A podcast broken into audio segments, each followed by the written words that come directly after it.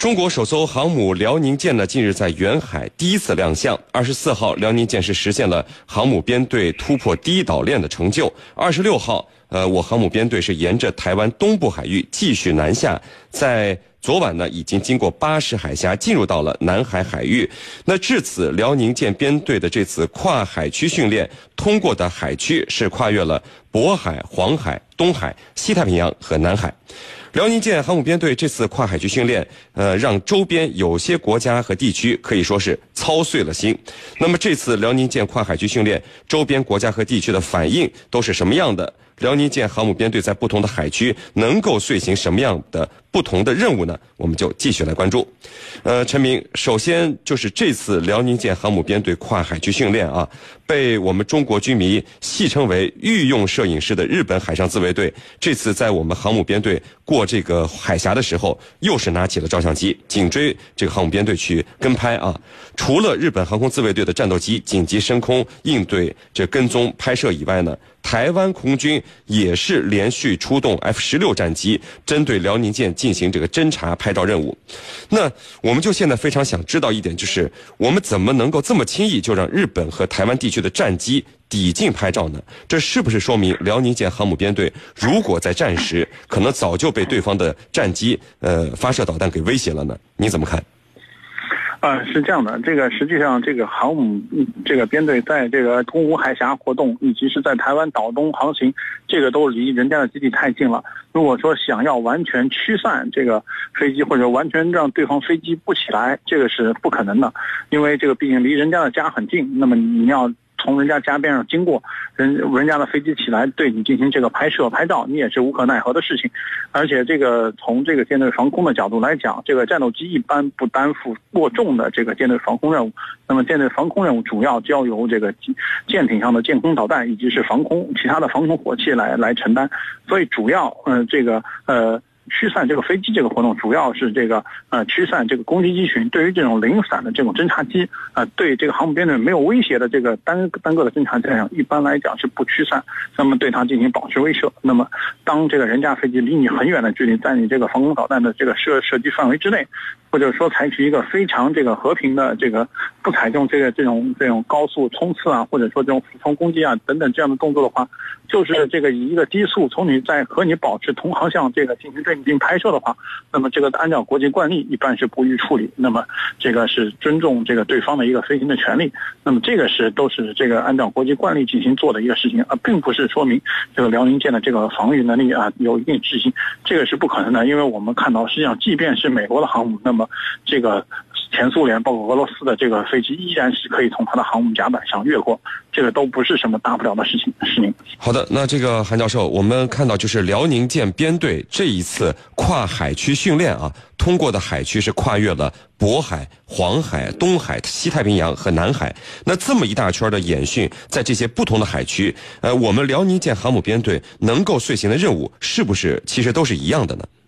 呃，不是，呃，实际上啊，呃，在这个各个海区啊，有各个海区的这个任务，呃，比如说在黄海、在东海以及在南海啊，这三大海区呢，呃，对于啊我国海军来说所实行的任务啊，呃，是不一样的。那么各个海区啊，有各个海区的重点，呃，但是呢，呃，航母啊。呃，作为一种这个战略性的武器，它不仅仅呢要完成啊这个有关战略方向的这个任务，同时呢，呃，在维护啊国家安全以及啊国家主权和利益方面，要在这个整体方面啊发挥作用。那么，正如啊美国的海军的这个航空母舰在世界各地呃发挥作用一样，那么我国的这个未来所形成的航母力量啊，也要在啊。这个中国所面对的各个海区啊，呃，把它作为一个整体啊，呃，来看待，来发挥作用。所以说呢，航空母舰呢，呃，我们这个辽宁号啊，呃，跨越了三个海区来进行训练，呃，对于啊，呃，中国海军训练来说，也是很正常的一件事。好的，那陈明啊，在过去的两天，这个台湾防务部门连续对外公布辽宁舰编队的航行位置，并且派出 F 十六战机升空监视，以显示他们所谓的一切尽在掌握之中啊。那尽管就是台军是昭告岛内，他们要安心，这已经绕了台湾大半圈的这个解放军航母编队，是不是能够说明解放军目前有能力从台湾的东部？开始发起攻击了呢。虽然我们现在只有一支这个中型航母规模的这个编队啊，一个团航空团的这个战机，能不能从台湾东部独立发起攻击呢？呃，这个是显然是可以的，因为我们知道航母的这个这个最大的优势就在于它的机动。那么一旦机动起来，我可以在我任何我想要的地方，在你无法防备的时刻对你进行突袭。因为我们知道台湾的防御一直是这个呃依托于所谓的加山洞窟，依托于苏澳港，依托于这个。在台湾岛东的一些所谓的坚固设防的港口和机场，那么这些东西主要是用于接纳来自于日本、美国这些地方运上来的这个补给和保障。那么如果说这些的基地和这个呃这个这个设施被摧毁，那么很难在台湾去维持长时间的这个呃抵抗。所以说。呃，航母一旦出现在台湾岛东，那么对苏澳、对对花莲、对这个呃嘉山洞库这些重要的设施形成这个这个突然的打击的话，那么很可能就瘫痪了整个台湾的这个抵抗意志，因为嗯，我们我们知道台湾的军方一直在说，这个台湾的中央中央山脉可以有效的抵挡这个弹道导弹对于台湾岛东一些目标的这个袭击和这个突然的这个毁伤性的打击，那。呃，现在航母出现在台湾岛东了，包括前些阵前阵子这个中国空军的这个呃轰六 K 也飞到了这个台湾以东去活动，那么这实际上已经宣示了不光航不光轰六 K，我们还有其他手段可以陆陆续续在这个方向，对你的这个家乡的东库，对你的花莲，对你的苏澳发起这个毁灭性的打击。到那个时候，那么真的是台湾岛屿无台独的立锥之处，那么那个时候这个真正是台独的末日就到了。是您，嗯。好的，那这个我们看到有网友问啊，这次辽宁舰的远行，我们看到还有空军的加油机在配合保障，目前是不是航母编队还是不能脱离开空军以及海岸火力的掩护呢？那韩教授您怎么看呢？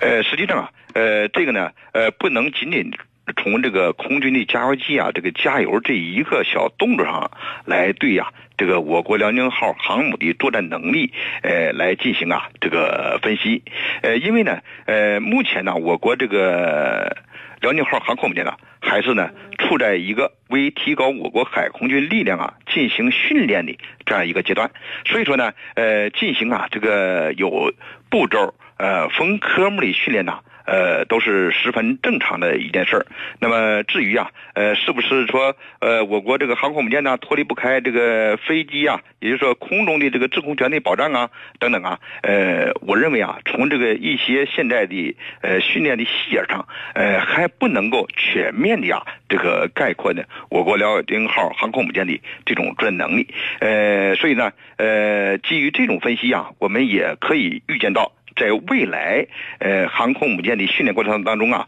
呃，必然会出现了其他的，呃，这样或那样，呃，分具体动作的，呃，训练。但是从这些具体动作训练当中，呃，可以说也不能够呃对这个整个航空母舰的作战能力啊进行全部的啊呃概括，呃，也就是说呢，我们不能因为啊这个窥见呢这个一个小的动作就呃衍生出啊呃我国航空母舰呢呃的作战能力呃弱到呃什么什么程度的这样一个分析思路当中来。好的那非常感谢解放军国防大学战略部的韩旭东教授和北京的周成明先生今天呢给我们带来的精彩解读谢谢两位。